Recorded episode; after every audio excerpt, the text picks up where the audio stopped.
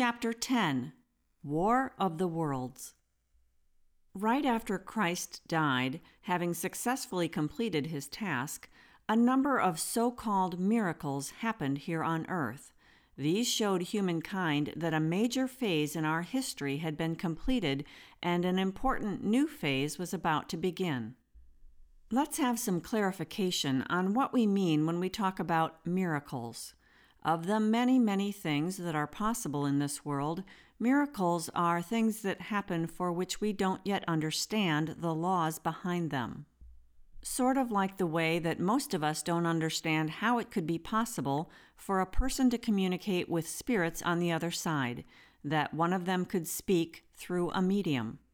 There are spiritual laws in place that govern the ways in which a person could learn to control the physical body when someone masters such a skill, certain influences from the spirit world are allowed to happen. Such phenomena belong in a chapter about very highly developed human beings. These people have a special task to fulfill, bringing something to humankind that will help us all wake up. And what they produce, we typically call a miracle. But there is no such thing as a miracle in the way we usually understand this word unless you think of the whole universe as a freaking miracle, which of course it is. But there are laws that govern this universe, some of which we understand, and many of which we don't. When we don't, we say miracle and check the box as if we do. Our electronic gadgets that are now so familiar to us would have been called a miracle just a few hundred years ago because their mode of operation was not understood. The power currents of the Spirit are infinitely stronger than the power necessary to operate our technical equipment. Such power currents can be converted into non spiritual things for our practical use through the ingenuity of a mind that can create conditions for these powers to operate. This only seems to happen haphazardly or by coincidence because we haven't yet studied and found the laws that govern what's happening. So, someone steeped in the ways of earth, but blind to the power of spirit and cosmic laws, will either deny such things ever happen or simply call them a miracle. Right there, the intrinsic nature of the universe is being misunderstood. Often, it would be enough to just know that we clearly do not yet understand everything. Such was the case with Jesus, who was said to have performed many miracles amazing things were possible because of the purity of his spirit through which so much more undiluted power was available. To reread the Bible now, we can use our imagination to have a better idea of the deep significance and reality of all this. So, after he died, Christ returned to the world of spirit. There he gathered up his army of a relatively small number of specialized spirits and went on to fight a spiritual battle in the world of darkness. Once again, seriously, does this not all sound too human? Well, where do you think wars come from? Wars on planet Earth are only an outpicturing of spiritual war. Of course, the mechanics of a spiritual war are not the same as here, but the essence is the same nevertheless. A more detailed explanation of how it happened is not possible because we, as humans, lack the ability to understand, and the spirit entity sharing this information, the guide, lacked the ability to put it into words so we could. We'll have to make do with a condensed version that may sound symbolic and may in fact be symbolic to a certain extent. It's the best we can do given the situation. So, a war took place between Christ and Lucifer. We can use our imagination to envision it being like a war with guns and spears, as would happen here. Of course, that's not quite it, but somehow we can get that there was a spiritual war. Jesus and his team were so outnumbered that Lucifer had to admit it was a fair fight. So far, everyone was playing by the rules. This was a non negotiable thing, this ability to make sure that in the end, even Lucifer would ultimately be able to get back to God. He will, of course, be the last one home since he was the very first to leave.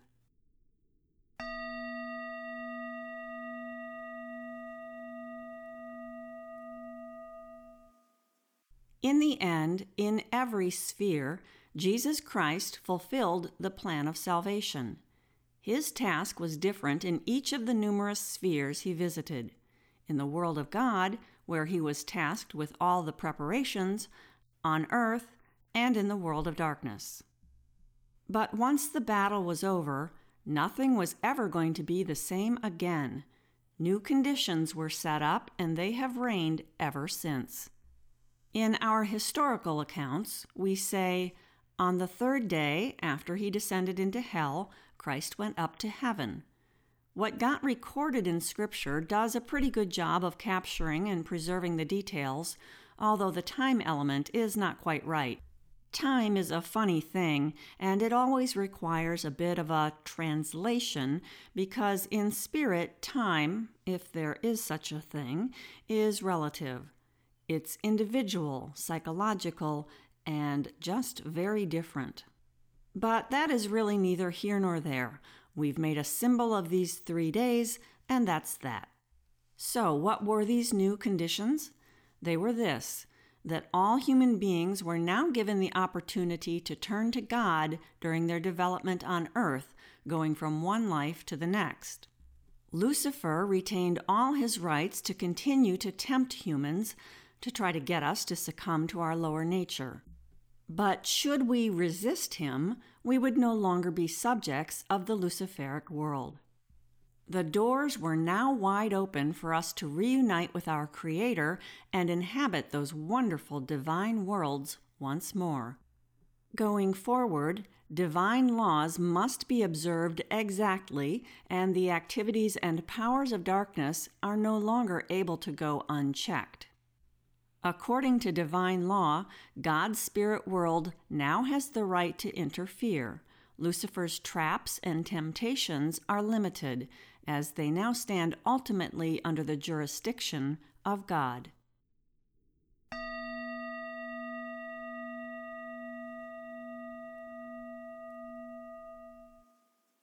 That said, Lucifer still has a fairly long leash. This is due not only to the fact that he needs to stay within bounds, also recognizing divine justice, but his work is a necessary means for our development. So often, we have to get a big taste of evil before we will use our free will and our own initiative to overcome it.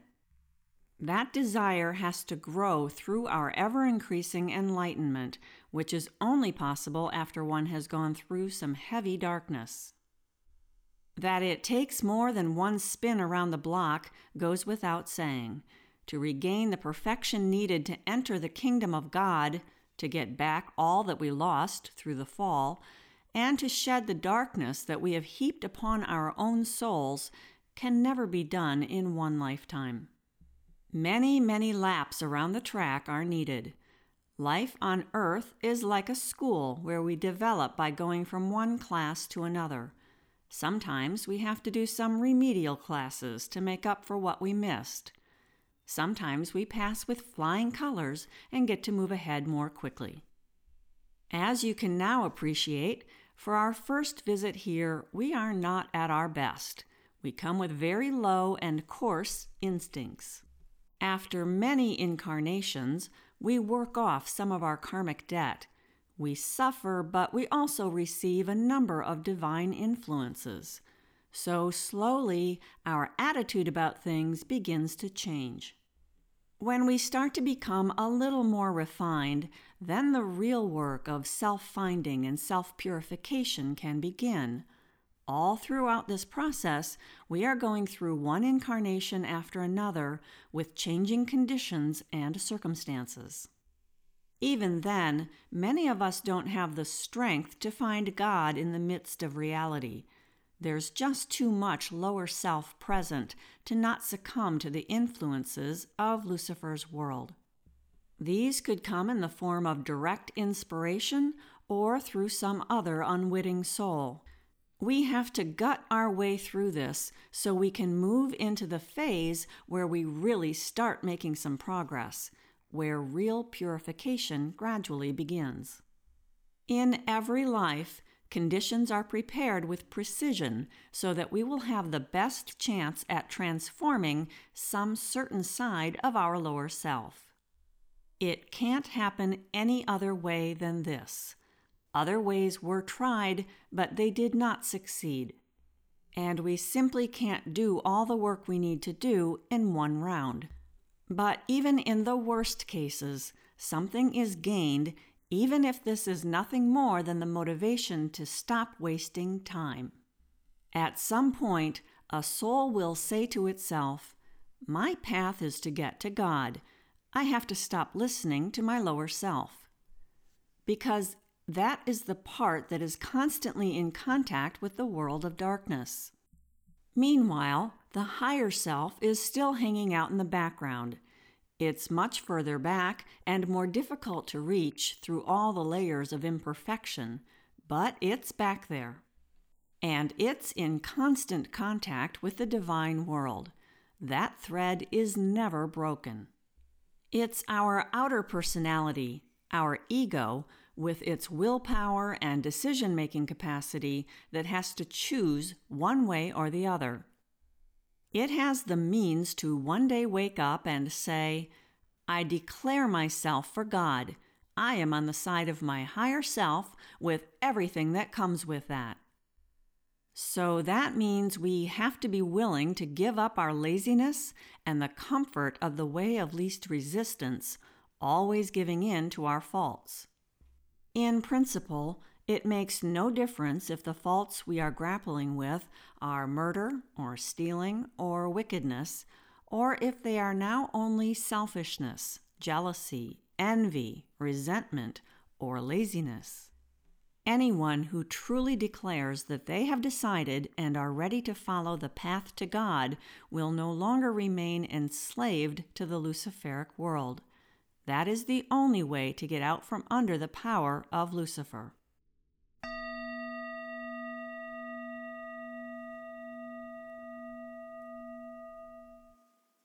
As humans, we struggle mightily against feelings of pain. We think there is nothing worse, but there is. It is the stage before a soul is able to feel pain. So when we begin to come out of our numbness and begin to feel pain, we are actually already a step closer to God. Consider how this relates to what is happening in Lucifer's world when you are being tempted to follow the path of least resistance. In that realm, there is a hierarchy of very powerful and less powerful beings. If a powerful henchman fails to fulfill a task to deter one of us from following the path to God, because we exercise our free will and resist temptation, that dark spirit will lose more and more of their power. Eventually, they will be tortured by their fellow evil spirits. So, the lower a dark spirit sinks in the dark spheres, the higher they actually rise the greater their need for God and the closer they are to Him. But the farther removed a dark spirit is from pain, the greater the inner disharmony, and Lucifer is in the greatest disharmony.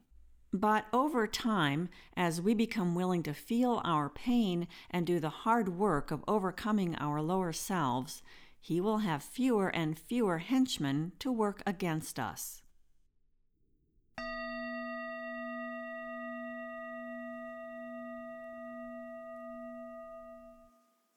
That is the story of how Christ has opened the door for each and every one of us. So, can you now see why it is said that Christ has saved us from our sins? This is sort of true if you think of our great sin of falling, of not remaining faithful to God, of becoming part of the world of darkness where we could have been lost forever. Yes, sirree, Jesus Christ bailed us out of that mess that we ourselves created. And for this, we have all the reason in the world to be so very grateful to Jesus Christ. Through Jesus and his deeds, we now have the possibility, through our own efforts, to develop ourselves so that we can walk across that threshold.